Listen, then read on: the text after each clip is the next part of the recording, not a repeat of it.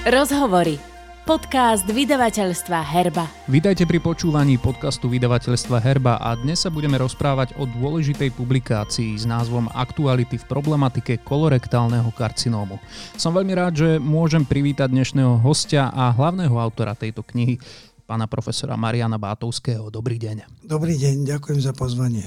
Tak e, myslím si, že názov tejto knihy hovorí sám za seba. Ide o aktuality v tejto problematike, ktoré sa tam teda za vás nachádzajú ako tie najdôležitejšie z nich. Čo sú tie najpodstatnejšie novinky, ktoré kniha obsahuje?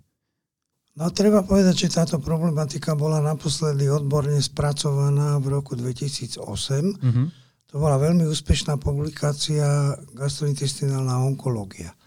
Od tohto času uplynulo 12 rokov a zatiaľ pribudli nové teoretické aj praktické vedomosti, ktoré si vynutili vlastne nové knižné spracovanie. No, najviac týchto poznatkov pribudlo práve v oblasti e, epidemiológie, prevencie a potom genetike a terapii. Takže e, autori sa zamerali práve na tieto témy a tým pádom sa aj stanovilo vlastne určenie tejto knihy alebo cieľová skupina pre túto publikáciu a to sú vlastne gastroenterológovia, chirurgovia, internisti, onkológovia a tiež epidemiológovia a genetici, ale v podstate sú to všetci lekári, ktorí majú záujem o problematiku kolorektálneho karcinómu. Mm-hmm. Kolorektálny karcinóm ako taký patrí medzi tie najrozšírenejšie nádorové ochorenia, bohužiaľ. E, ako sa vlastne v posledných rokoch e, zmenila jeho epidemiológia? Akým spôsobom sa napríklad u nás na Slovensku vyvíjajú čísla? Treba povedať na úvod, že vlastne e, ešte bývalé Československo bolo vlastne od roku 1968 E, krajinou s najvyšším výskytom kolorektálneho karcinómu na svete. Mm-hmm. To nie je pekné prvenstvo. Čím to podľa vás bolo?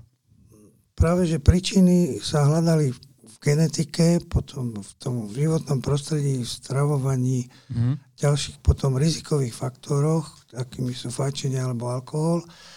Takže e, to sú vlastne tie faktory, ktoré rátame medzi tzv. environmentálne, čiže faktory z vonkajšieho prostredia. Tieto sú podkladom pre e, primárnu prevenciu. Ak sa podarí eliminovať alebo aspoň znižiť ich vplyv, tak tá primárna prevencia má význam. Ale je známe, že tak ako na Slovensku, ale aj v celej Európe v podstate táto primárna prevencia veľmi nefunguje. Preto sa tie čísla stávali postupom času hrozivými. Napríklad v roku 2012, odkiaľ máme teda seriózne dáta, tak e, je známe, že tá incidencia, čiže výskyt nových prípadov na 100 tisíc obyvateľov bola najvyššia na svete a dosiahla číslo 61 na 100 tisíc obyvateľov. Uh-huh. A hovorili Takže, ste o tom, že sa skúmali rôzne príčiny, že teda či už to bolo životné prostredie, strava, genetika. Prišlo sa na niečo? V roku 2018 sa tie odhady pohybovali v takých hodnotách, že sme sa dostali až na tých 70 na 100 tisíc obyvateľov. Takže tá incidencia stále rastla a najmä sa to prejavovalo v tých karcinómoch, ktoré postihovali konečník. Mm-hmm.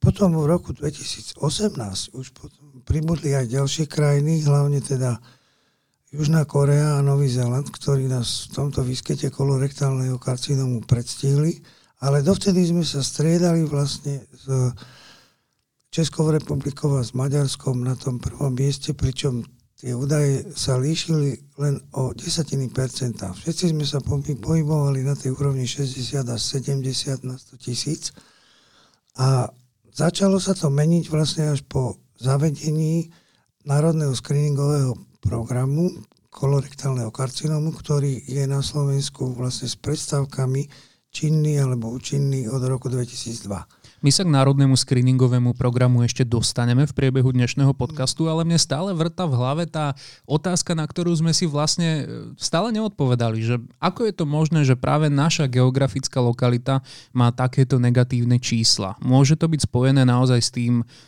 s nejakou kombináciou toho, ako pristupujeme napríklad prevencii, alebo naozaj to, čo jeme, môže byť takto, takto závažné, alebo fakt tam môže byť aj ten genetický faktor v tom celom zakódovaný, alebo čo je podľa vás možno čisto z teoretického hľadiska taká tá najhlavnejšia príčina?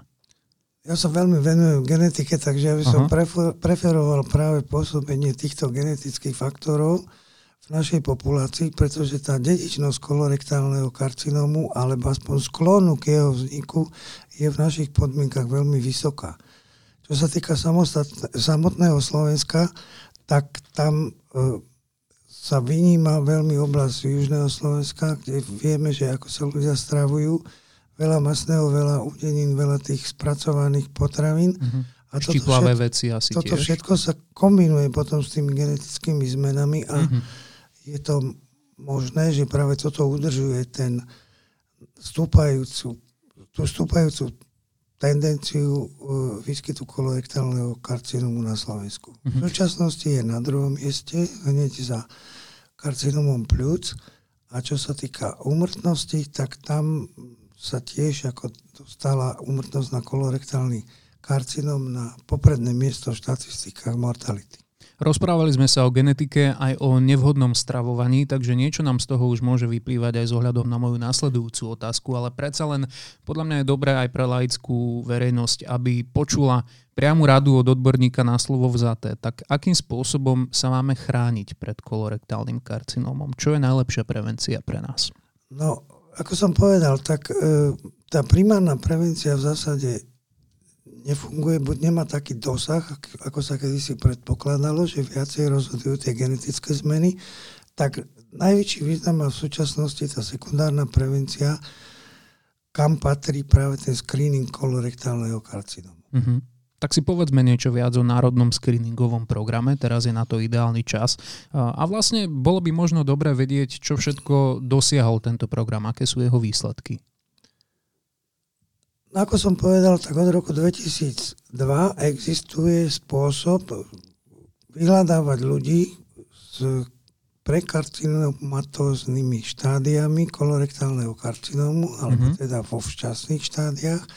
A deje sa to tak, že vlastne treba podstúpiť tzv. Text, test na e, okultné krvácanie v stolici. To je veľmi jednoduchý test, ktorý si môže realizovať každý občan a ako veková hranica pre zahájenie tohto testu je stanovená hranica 50 rokov veku. Od tohto veku by sa mali vlastne v jednom až dvojročných intervaloch realizovať tieto vyšetrenia na skryté krvácanie v stolici, ktoré keď sa objaví, tak pacient má podstúpiť kolonoskopiu. Tento program e, sa nazýval tzv. opportunný screening – to znamená, ako keby sme povedali, my zdravotníci sme tu, prichádzajte k nám, nechajte sa vyšetriť. Hej, mm-hmm. ponúkame vám tieto vyšetrenia. E, v posledných rokoch prechádzali takmer všetky európske krajiny a Slovensko tiež na aktívny pozývací screening. To znamená, že ak sa človek dožije 50 rokov, dojde mu na jeho adresu aktívna pozvánka, ktoré je napísané, aby sa teda zúčastnil tohoto screeningového programu a môže si zvoliť dve formy. Prvou formou je to spomínané vyšetrenie stolice na okultné krvácanie nasledované v prípade pozitivity kolonoskopiou a druhou formou je absolvovanie tzv. primárnej preventívnej kolonoskopie.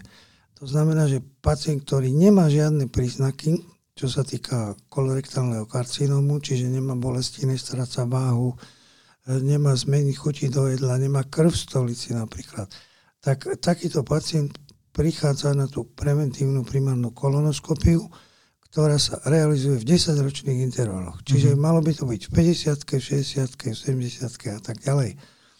No a tento program tých primárnych e, kolonoskopí sa vlastne naplno rozbehol pred 7 rokmi. Za toto obdobie sme realizovali vyše, vyše 46 tisíc e, primárnych e, preventívnych kolonoskopí a zachytili sme veľké množstvo včasných karcinómov, ktoré sa dali riešiť ešte v tom štádiu, kedy neohrozovali pacienta metastázami. Takisto... Toto číslo 46 tisíc bolo pre vás úspechom, alebo ste očakávali väčší počet prihlásených? Z počiatku to číslo sa budovalo, by sa dalo povedať v úvodzovkách pomaly. Z mm-hmm. ten počet pacientov, ktorí sa zúčastnili tohoto screeningového programu, dosahovali iba 10 až 15% takže na určité obdobie bol tento program aj pozastavený, pretože nemalo to význam. Tí pacienti, Ako si to vysvetľujete? Môže to byť tým, že predsa len nemusíme si klamať, tá kolonoskopia nie je práve najpopulárnejším vyšetrením? Presne. E, pacienti odmietali manipulovať s tou stolicou napríklad, mm-hmm. alebo potom báli sa kolonoskopie. Hej. Ale tým, ako sa šírili informácie, pretože celý ten program vyžaduje aj určitú propagačnú kampaň, ktorá musí byť dosť masívna, tak sa zvyšoval počet týchto pacientov. Takisto zapájalo sa stále viac obvodných lekárov, ktorí rozdávali vlastne tie papieriky na vyšetrenie testu na okultné krvácanie a takisto počet tých endoskopických pracovisk už v súčasnosti presiahol stovku na Slovensku, kde sú vlastne špecialisti, ktorí vykonajú e, kvalitnú kolonoskopiu a takisto sú vybavení dostatočne kvalitne na to, aby ju mohli vykonať. Totiž e, tá kolonoskopia nie je len diagnostický výkon, že sa nájde to predkancerozne štádium kolorektálneho karcinomu, ale možno ho počas tej kolonoskopie aj odstrániť mm-hmm. priamo. Takže to prejavu, predstavuje taký e, najzávažnejší onkopreventívny krok, ktorý e, je súčasťou tohto programu screeningu kolorektálneho karcinómu. Čiže môžeme si povedať, že to povedomie o tejto problematike naozaj vzrástlo medzi laickou verejnosťou, čo je veľký úspech. To sa mi páči, uh-huh. že vlastne za posledné asi dva roky e, presiahla účasť e, týchto pacientov tej cieľovej skupiny, čiže od 50 e, rokov vyššie, to znamená, že tá cieľová skupina má skoro 3 milióny ľudí, tak dosiahla účasť na tomto programe viac ako 50% postupne. Mm-hmm. Takže to sme sa dostali medzi tie najúspešnejšie krajiny, ktoré sa ktoré hodnotia tie výsledky screeningu kolorektálneho karcinómu. No a zároveň s tým sa zvyšuje e, alebo zároveň s tým sa znižuje vlastne tá incidencia kolorektálneho karcinómu. A mm-hmm. zdá sa, že od roku 2014 sa vytvorilo akési plato a už ďalej nám ten kolorektálny karcinóm nestúpa. Ale pozor, to platí len pre tú skupinu tých 46 tisíc ľudí, ktorí sme vyšetrovali. Tá ostatná populácia, tam o tom nemáme informácie, pretože nezúčastnili sa tohoto screeningového programu. Dôležité je nezaspať v tomto smere na Vavrínu a určite asi aj prostredníctvom tohto podcastu môžeme len vyzvať potenciálnych pacientov, aby si dali záležať a aby na svoju preventívnu prehliadku prišli, ak sú teda v danom veku. Rozprávame sa o tom, ako rozumejú do väčšej miery tejto problematike ľudia, ktorí sa môžu označovať za potenciálnych pacientov. Eh, ako však vzrástlo povedomie a všeobecne vedomosti o kolorektálnom karcinóme medzi odbornou verejnosťou? Kam sme sa posunuli za uplynulé roky, možno 10 ročia? No, je to predovšetkým, sú to predovšetkým štyri okruhy alebo témy, ktorými sa uh, kolorektálny karcinóm v tej odbornej literatúre najviac pretraktuje.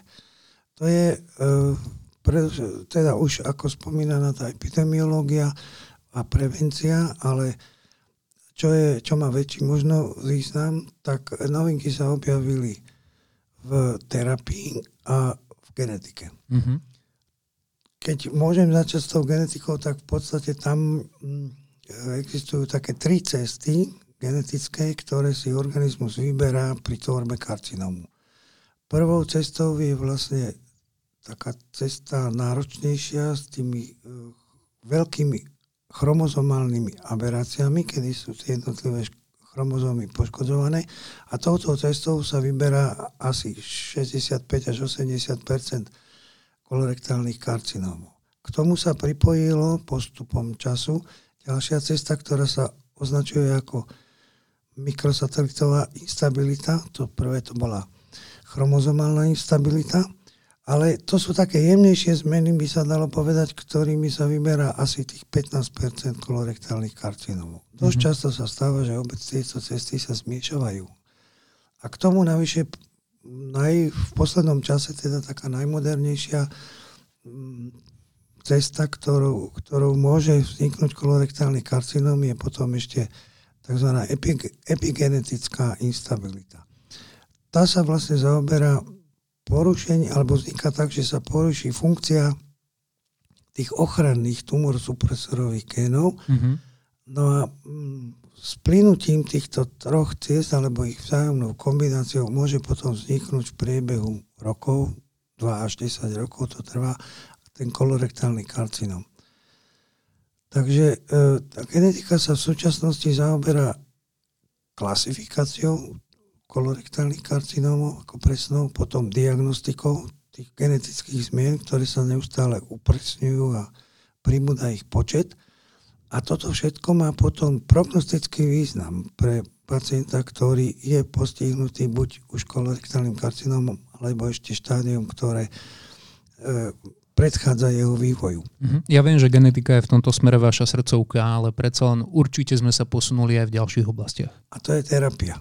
Mm-hmm. Práve, e, tu možno rozdeliť tiež e, na dve časti, že v zásade to bola kedysi predovšetkým chirurgická terapia a v súčasnosti je to tá endoskopická terapia, to sú tie výkony, ktoré nadvezujú na kolonoskopické vyšetrenie. Takže tieto štádia včasného karcinómu alebo tie predkarcinomatezné štádia, ktoré označujeme väčšinou ako polipy, mm-hmm.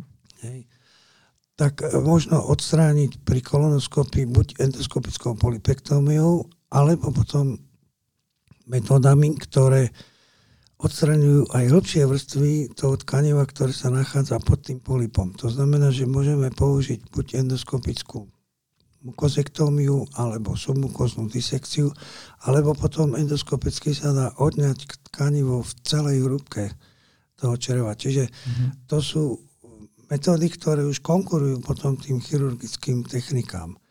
Aj v tejto publikácii sa predkladá porovnanie s chirurgickými metódami, a to najmä z hľadiska komplikácií a z hľadiska recidív.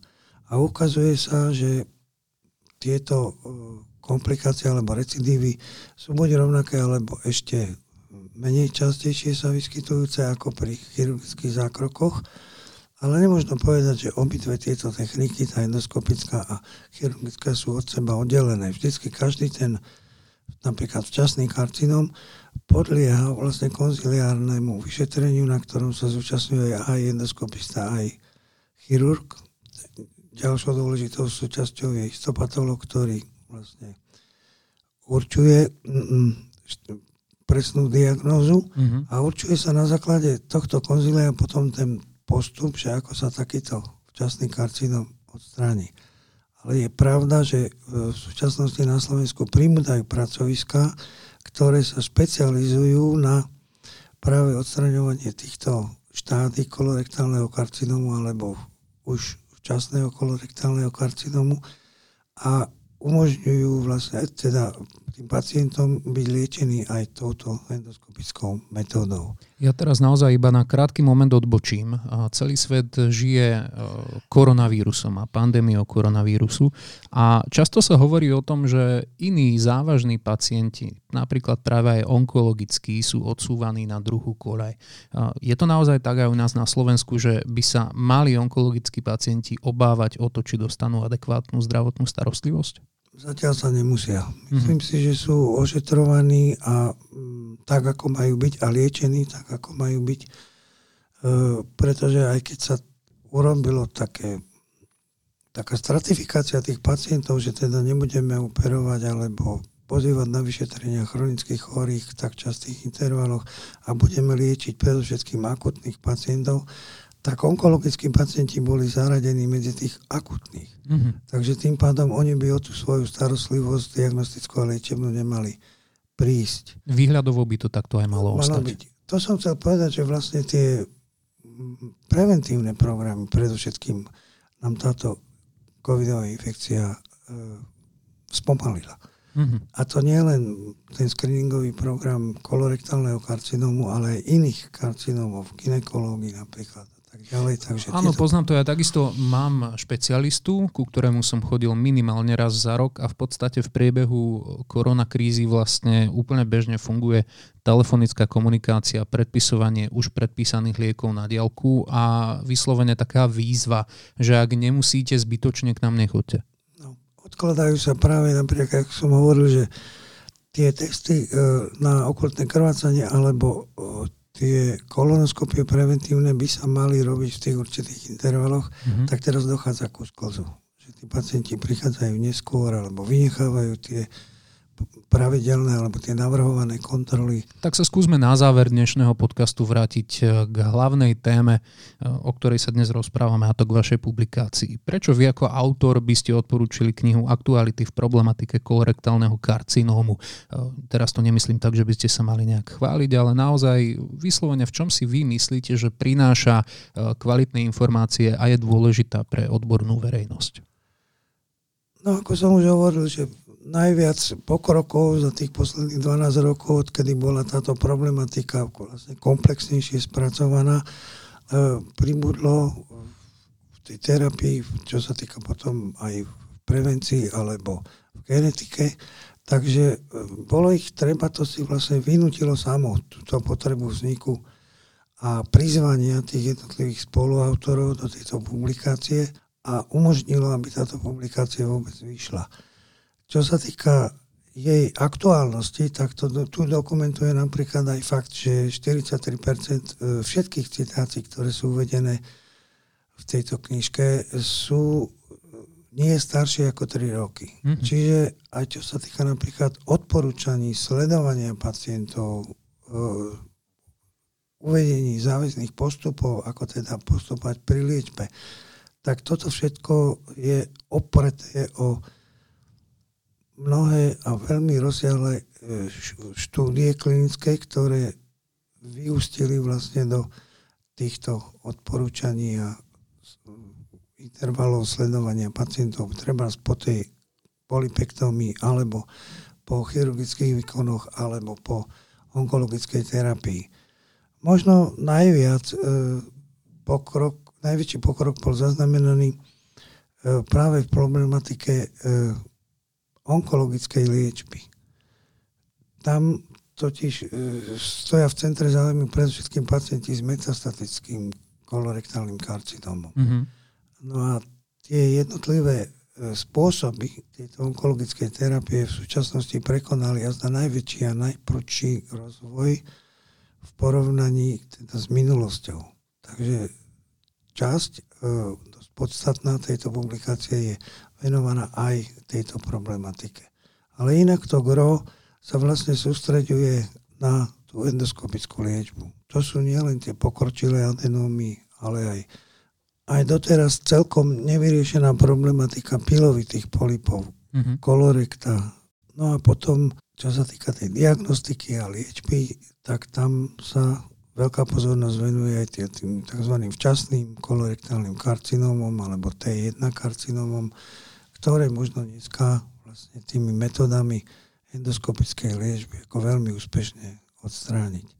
To sú témy, ktoré sa takto komplexnejšie v našej odbornej literatúre zatiaľ nerozoberali. Mm-hmm. Tak pán profesor, ja vám ďakujem za tento obsiahly rozhovor, za všetky informácie, ktoré ste nám dnes povedali a budem držať palce vám a takisto nech sa darí aj vo všetkých vašich aktivitách. Ďakujem ešte raz, že ste prišli. Ďakujem za pozvanie. Hostom v podcaste vydavateľstva Herba bol profesor Marian Bátovský. Vám priatelia ďakujem za pozornosť a ak by ste radi pridali do vašej knižnice publikáciu Aktuality v problematike kolorektálneho karcinómu, zakúpiť si ju môžete v e-shope vydavateľstva Herba na stránke shopherba.sk. Do počutia na budúce. Rozhovory. Podcast vydavateľstva Herba.